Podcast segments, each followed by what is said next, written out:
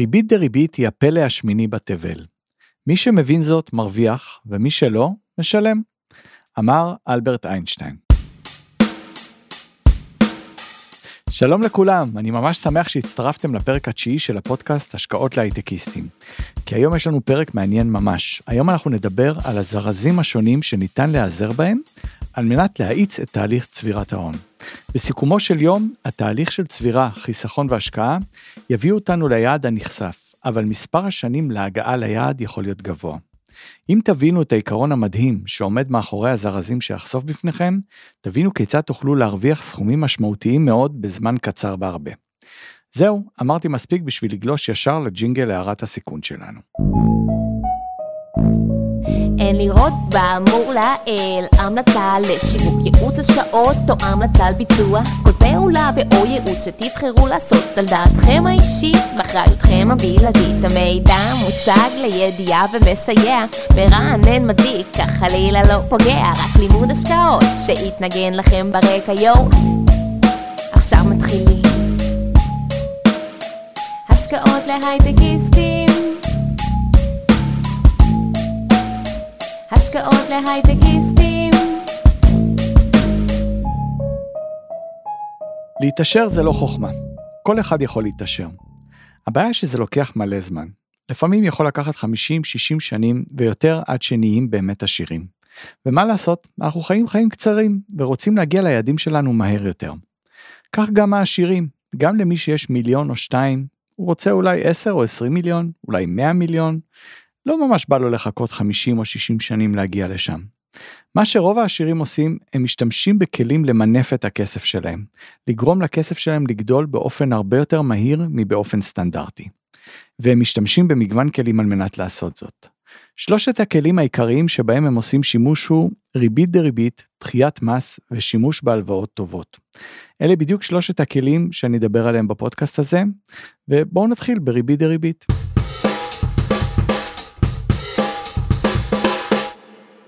אז מה ההבדל בין השקעה רגילה, כזאת שמושכים את הרווחים בכל שנה, למול השקעה בריבית דריבית? השקעה בריבית דריבית היא השקעה בה אנו משקיעים את הכסף וגם את הרווחים שקיבלנו. במקום למשוך אותם כל שנה, אנחנו חוזרים ומשקיעים אותם מחדש, ככה אנחנו עושים רווח נוסף על הרווחים שהושקעו. בוא ניקח דוגמה, בוא נאמר שהשקעתי 100 אלף שקלים ואני יודע לעשות 10% על אותו סכום, אז אפשר להבין שכל שנה על אותם 100 אלף שקלים אני ארוויח 10,000 ש"ח, אמשוך אותם, ובמצטבר אחרי 10 שנים יהיו לי 100 אלף שקלים רווח על ההשקעה. לעומת זאת, אם נביא בחשבון שאנחנו משקיעים גם את הרווחים, כלומר השקעה בריבית דריבית, אנחנו נגיע כבר ל-159,374. זה ההבדל במהות בין השקעה של הון ומשיכת רווחים לבין השקעה של הון ללא משיכת רווחים מה שיוצר את אפקט הריבית דריבית. כדי שהמנגנון יעבוד, על הרווחים להישאר בתוכנית ההשקעות, ועל ידי כך הרווחים גדלים משמעותית. ובקצרה, תנו לכסף לעבוד בשבילכם ופשוט אל תיגעו בו. וכדברי ידידי הטוב עדי גורל, הדבר הכי קשה לעשות לבן אנוש הוא לא לעשות כלום. בוא ניקח לדוגמה, אבל דוגמה אחרת, סיפור, לוח שחמט. לוח שחמט בנוי באופן די פשוט, יש לו סט של 64 ריבועים, במטריצה של 8 שורות על 8 עמודות. בואו נניח לדוגמה שכל משבצת כזאת מייצגת שנה בחיים שלכם.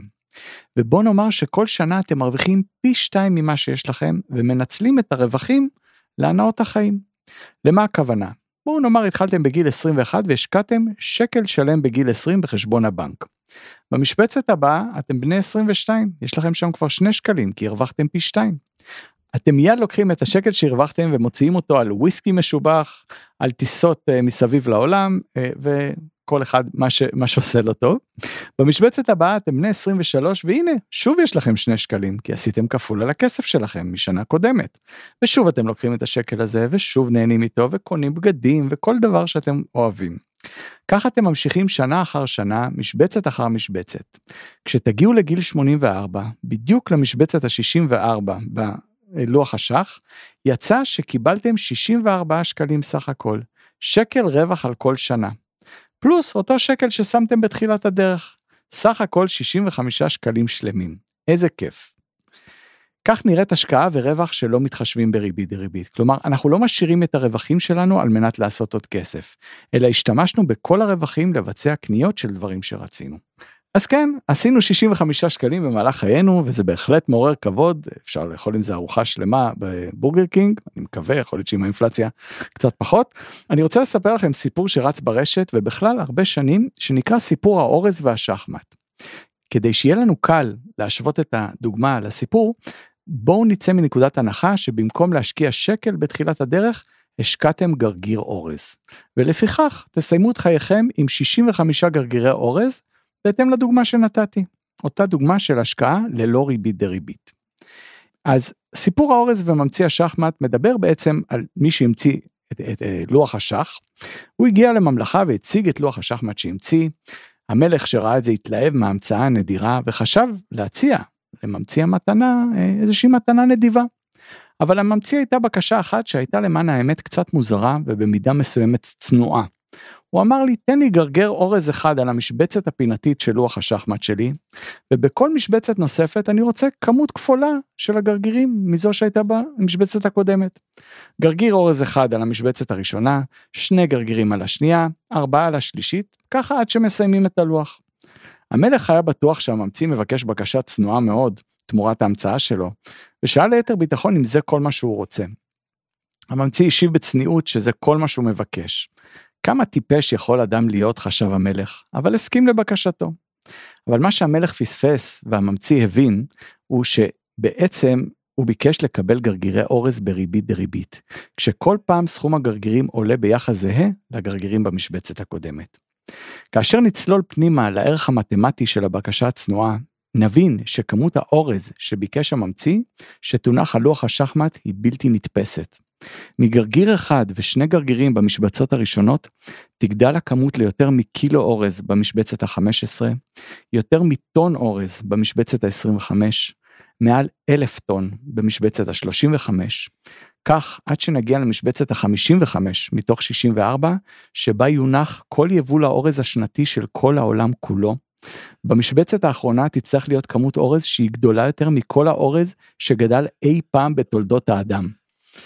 אז מה עדיף? 65 גרגירי אורז, או כמות אורז שהיא גדולה יותר מכל האורז שגדל אי פעם בתולדות האדם? זה בדיוק ההבדל בין השקעה רגילה להשקעה בריבית דריבית. אני יודע שהרבה מכם רוצים ואף סקרנים להבין מה המספר בפועל, אני רק אומר שזה קרוב ל-10 עם 18 אה, ספרות אחריו, 18 אפסים אחריו. בדקתי בגוגל, זה נקרא קוונטיליון, 10 קוונטיליון, אה, אז אה, כולנו למדנו משהו חדש היום. זה בדיוק ההבדל בין השקעה רגילה להשקעה בריבית דריבית. כמובן שלקחנו כאן בחשבון רווח של 100% בשנה, וזה לא ממש מתאים כי לא כל אחד יכול לעשות כאלה רווחים.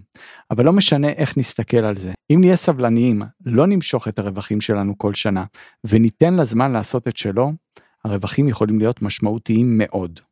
כמה משמעותיים? אם אנחנו בני 20 והשקענו 100 אלף ש"ח בהנחת תשואה נמוכה יותר של 10 אחוזים, תוך 50 שנה נסיים עם הון של קצת פחות מ-14 מיליון ש"ח. בסופו של דבר יש שלושה פרמטרים חשובים בנוגע לריבית דריבית. מהו סכום ההתחלתי שהפקדנו, התשואה השנתית שאנחנו יודעים לייצר, ומשך הזמן שנתנו למנגנון הריבית דריבית לעבוד. ככל שתיתנו למנגנון הזה לעבוד, תוך הנחת תשואה כזו או אחרת שתוכל להגדיל את ההון שלכם, תוכלו להגיע לסכומים דמיוניים ממש, לאורך זמן. כל מה שצריך הוא עקביות. עכשיו אני בטוח שיש כאלה שמרימים גבה ולא מאמינים שניתן להגיע לעשרות מיליונים מסכומים כל כך נמוכים. אז אני מבקש מכם במיוחד, אבל הבקשה הזאת מכולם, שיעורי בית. תעשו טבלה באקסל וחשבו בעצמכם את הדברים שתיארתי. תזכרו, בסוף זו מתמטיקה, ומתמטיקה לא טועה. ואם אכן אפשר להגיע לסכומי עתק, תוך כדי ניצול כוחה של הריבית דריבית, אני חושב שכל אחד צריך לשאול את השאלה המתבקשת, והיא, למה לא לנצל את הכוח הזה? למה לא אמרו לי שאפשר לקצר את הדרך כל כך ולהגיע לרווחים משמעותיים? זה היה שתי שאלות, אבל למי אכפת? כל עוד תשכילו לנצל את המנגנון לטובתכם, אתם בכיוון הנכון. עכשיו אנחנו עוברים לזרז השני, דחיית מס. כמה כיף אם לא היו מיסים בעולם. היינו יכולים לשמור את כל הכסף לעצמנו. למעשה, היו תקופות בעבר בהן גביית מיסים לא הייתה דבר שבשגרה. גביית מיסים למעשה התרחשה לראשונה במצרים העתיקה בערך 3,000 שנים לפני הספירה. בדוגמה הקודמת ראינו מה קורה אם מנצלים את הרווחים שלנו באותו הרגע ולא נותנים לריבית דריבית לצמוח. התוצאה של חיסכון של ריבית דריבית במשך 64 שנה הניבה סכום בלתי נתפס, כמו שאמרנו, של 10 עם 18 אפסים אחריו. לעומת זאת, משיכת הרווחים כל שנה השאירה אותנו עם 65 גרגירי אורז בלבד. במקרה של מיסוי זה לא יהיה בדיוק אותו דבר, זאת מאחר והמיסוי הוא גבייה מתוך הרווח ולא לקיחת כלל הרווח. אבל בואו ננסה להבין בכל מקרה, בואו ננתח מה היה קורה בתנאי שוק. על מנת לא להגיע למספרים שאי אפשר אפילו לומר אותם, העוצמה של ריבית דריבית כמו שאתם מבינים יכולה להגיע למספרים הזויים ממש. בואו נניח שהתשואה השנתית שאני יודע לעשות על כסף שמושקע היא 10%. ובמקרה הזה נתייחס לגרגירי אורז שיהיה טיפה יותר משעשע. אתם יכולים לדמיין שקלים, דולרים, כל מה שעושה לכם טוב. אנחנו נתחיל במשבצת הראשונה שבה יש אלף גרגירי אורז. משם נעבור למשבצת השנייה שבה יהיו לנו 1100 גרגירים כי אנחנו עושים 10% תשואה. לאחר מכן במשבצת השלישית כבר 1210 גרגירים בקירוב ומאחר ואפקט הריבית דריבית נכנס לפעולה התשואה שדיברתי עליה מתייחסת לכלל הגרגירים מהמשבצת הקודמת.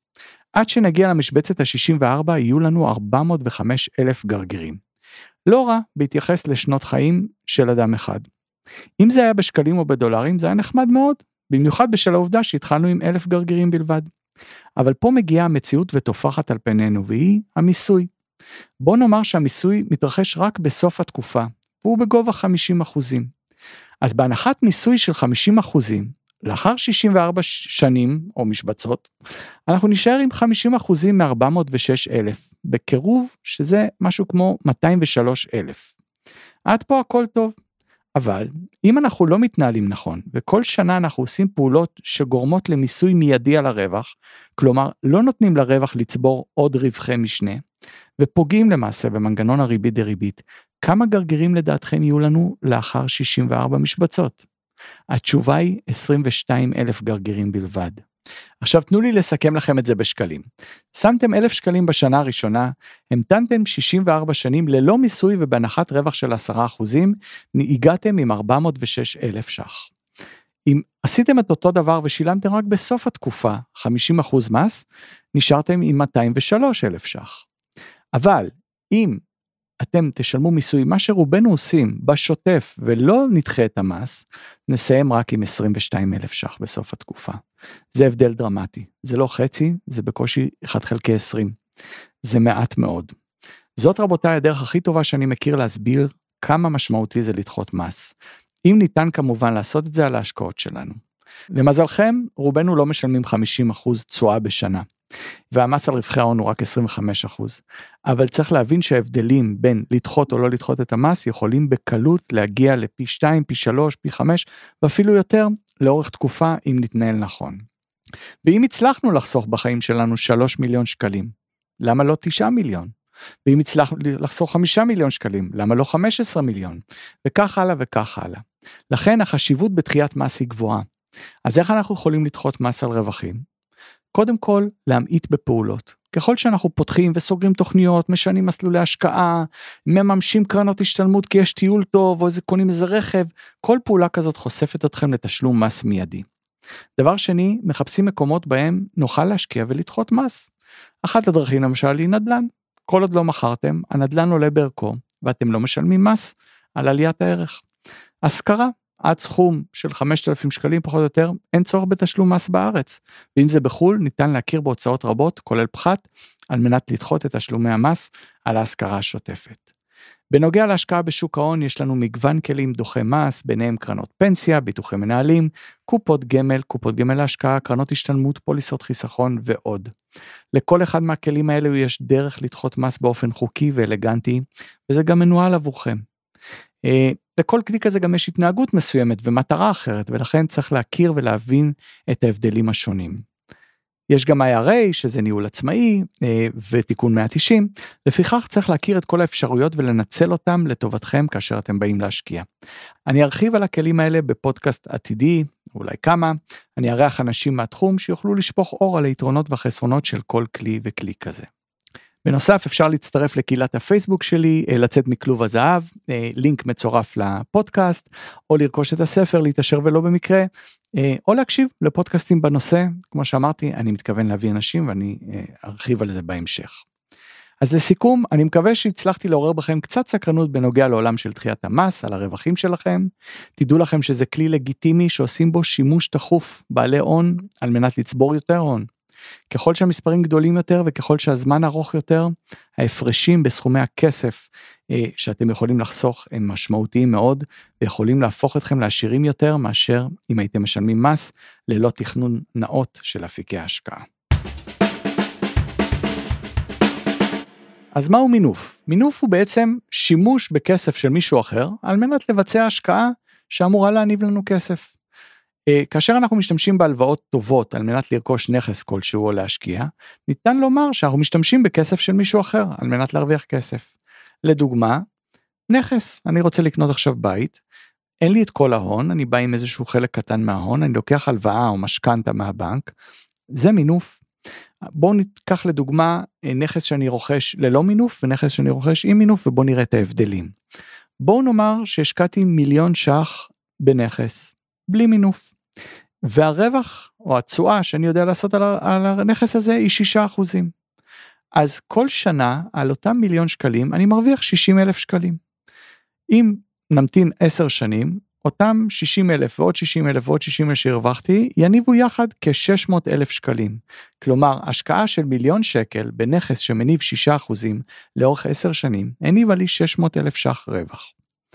בואו נאמר שאני רוצה להשתמש במינוף ואני בכוונה לוקח פה ריבית שהייתה מקובלת בעבר, אני תכף אתייחס למה קורה בימינו. אה, השקעתי מיליון שקל באיזושהי השקעה, ולקחתי עוד הלוואה של 9 מיליון שקלים, כלומר עשיתי מינוף של 90 אחוז, אני קונה עכשיו נכס של 10 מיליון שקלים. גם הוא יודע לתת רק 6 אחוזים, אבל במקום 60 אלף בשנה, הוא נותן לי 600 אלף בשנה. כך לאחר 10 שנים, אני מרוויח 6 מיליון שקלים. מזה אני צריך להוריד את הריבית שאני משלם על ההלוואה. אז אני לקחתי הנחת ריבית של 2% לשנה, שהיום היא פחות ריאלית, אנחנו תכף נתייחס לריבית של היום, אבל אני רוצה להדגיש פה איזושהי נקודה. ובוא נאמר אה, שבאמת על 9 מיליון שקלים אני משלם כל שנה 180 אלף ש"ח ריבית. בסופן של אותן 10 שנים אה, שילמתי בעצם מיליון 800 אלף על ריבית. ואם אתם זוכרים, הרווחתי 6 מיליון לאורך התקופה הזאת. כלומר ההחזר על ההשקעה פחות הריבית הניבו לי 4 מיליון ו-200 אלף ש"ח. אם אני מסכם את זה, השקעתי מיליון ש"ח ללא מינוף, לאחר 10 שנים ראיתי 600 אלף ש"ח, שהם 60 אחוז רווח. אם השקעתי מיליון ולקחתי מינוף של 9 מיליון, בדוגמה שנתתי, עם אותה נחת תשואה, אותם מיליון הפכו ל-4 מיליון 200 לאחר 10 שנים. כלומר עשיתי 420 אחוז רווח או תשואה למול אותם 60. פה אנחנו יכולים לראות שלמינוף יש יכולת אדירה אה, להניב לנו רווחים מאוד מאוד גבוהים בתקופה קצרה, מה שהיה מאוד מאוד קשה לעשות בלי מינוף. עכשיו אני חייב לומר שני דברים. א', הריבית היום הרבה יותר גבוהה. ואותם מיליון 800 שנתתי כדוגמה, היום כנראה היו 4 מיליון 500 או אפילו יותר, ככל שהריבית יותר גבוהה אה, למול התשואה שאני יכול אה, להניב, המינוף הוא פחות אפקטיבי, זה דבר ראשון. דבר שני, בוא ניקח מצב שההשקעה הפסידה. אם קניתי בית במיליון ש"ח והוא הפסיד 10%, אז אני הפסדתי 10% מההון שלי. אם לעומת זאת קניתי בית שעולה 10 מיליון, ואני הבאתי מיליון עם הלוואה של 9 מיליון, הפסד של 10% מבית כזה, זה מיליון ש"ח. למעשה אני הייתי מפסיד את כלל ההון שלי. לכן צריך להבין שמינוף יכול להניב לנו רווחים אדירים, אבל הוא יכול גם ממש לגרום לנו להפסדים כואבים מאוד. ולכן צריך להתייחס למינוף בצורה מאוד מאוד זהירה ולהבין שמינוף עובד לשני הכיוונים. כגודל הרווח, כך יכול להיות גם גודל ההפסד.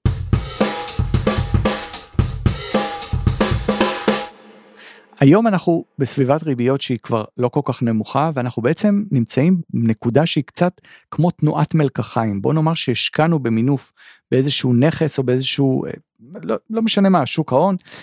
ככל שעולה הריבית גם העול עלינו כלווים הופך להיות כבד יותר, וגם ההפסדים, דוגמת מה שתיארתי, הם יותר דחופים, כי ריבית משפיעה על ביצועים של כל מיני נכסים שאנחנו משקיעים בהם, ולכן יכול להיווצר מצב שיש לנו גם הפסדי הון וגם רווח גבוה יותר עבור המינוף שלקחנו. לכן, אני ממליץ מכל לב למי שחושב לקחת מינוף, להתייעץ עם איש מקצוע, צריך להסתכל על התמונה הכוללת ולהבין כמה מינוף לקחת ובאיזה צורה על מנת לא להיקלע למצב אה, בעייתי, ומצד שני, להשתמש בזה לטובתנו, כדי שנוכל באמת לקצר את הדרך ולהרוויח בצורה יחסית בטוחה אה, כסף בצורה יותר מהירה.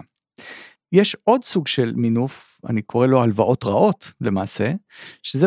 מצב שאנחנו לוקחים הלוואות uh, בשביל uh, לממן כל מיני קניות, מכוניות, טיסות, כל מה שאנחנו אוהבים. אנחנו לא באמת מרוויחים מההשקעות האלה, אולי מרוויחים משהו נפשי, איזשהו, איזושהי הנאה רגעית, אבל אנחנו לא באמת מרוויחים כסף מהשקעה ב... אני יודע מה, טיסה לחו"ל.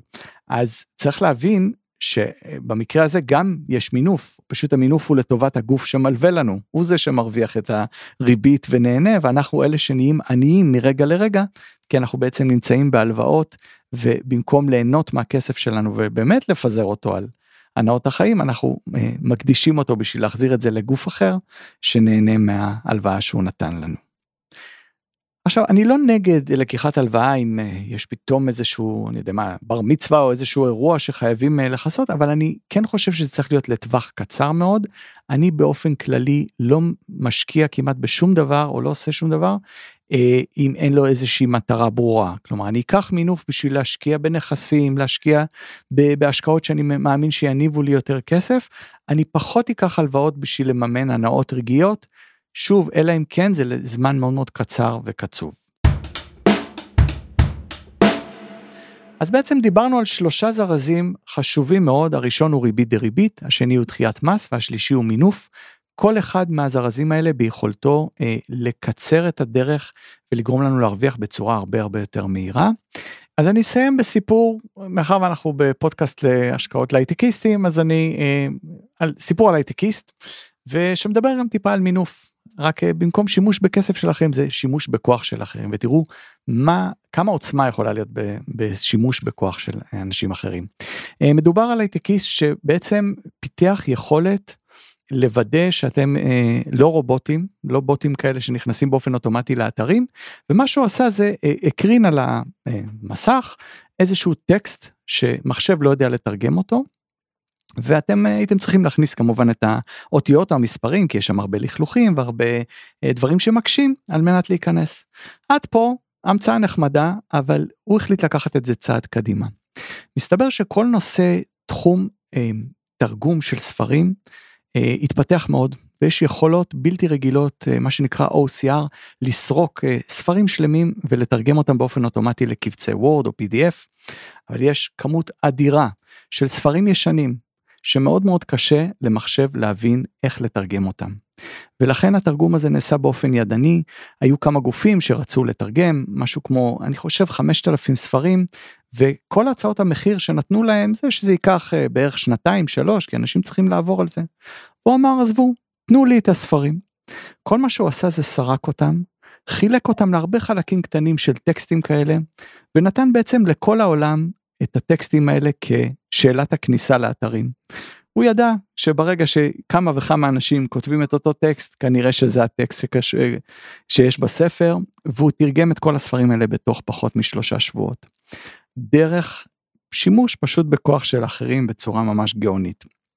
אז חוץ מזה שהוא הרוויח הרבה כסף ובאמת עשה דבר מאוד מאוד טוב לעולם כי הוא הצליח לתרגם הרבה מאוד ספרים שרצינו, הוא בעצם משתמש במינוף, נעזר בכוח של אחרים, אז אני מקווה שהסיפור הזה נתן לכם איזושהי השראה, ולהבין שאתם באמת יכולים להתקדם יותר מהיר, אם תדעו להיעזר גם באנשים, אם זה אנשי מקצוע, וגם בכסף של אחרים בשביל להגיע רחוק יותר.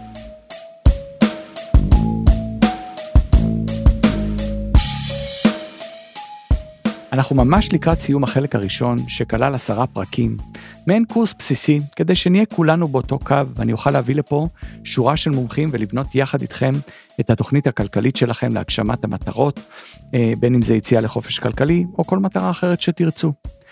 הפרק הבא מסכם את החלק הראשון וידבר על אסטרטגיית ההשקעות. למדנו לחסוך למדנו על אפיקי השקעה, הבנו את הזרזים. מה עושים עם כל זה? איך מתרגמים את זה לתוכנית פעולה אופרטיבית? על זה בפרק הבא.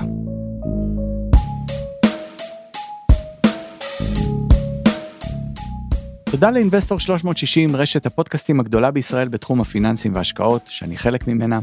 תודה לאורי טולדנו ודור קומט משם הפודקאסטים על ההפקה ועל ההערות הקומיות שאני זורק בין לבין.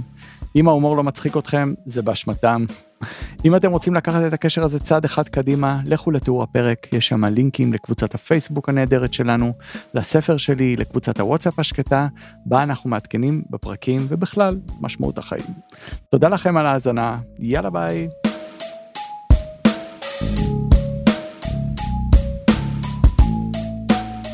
השקעות להייטקיסטים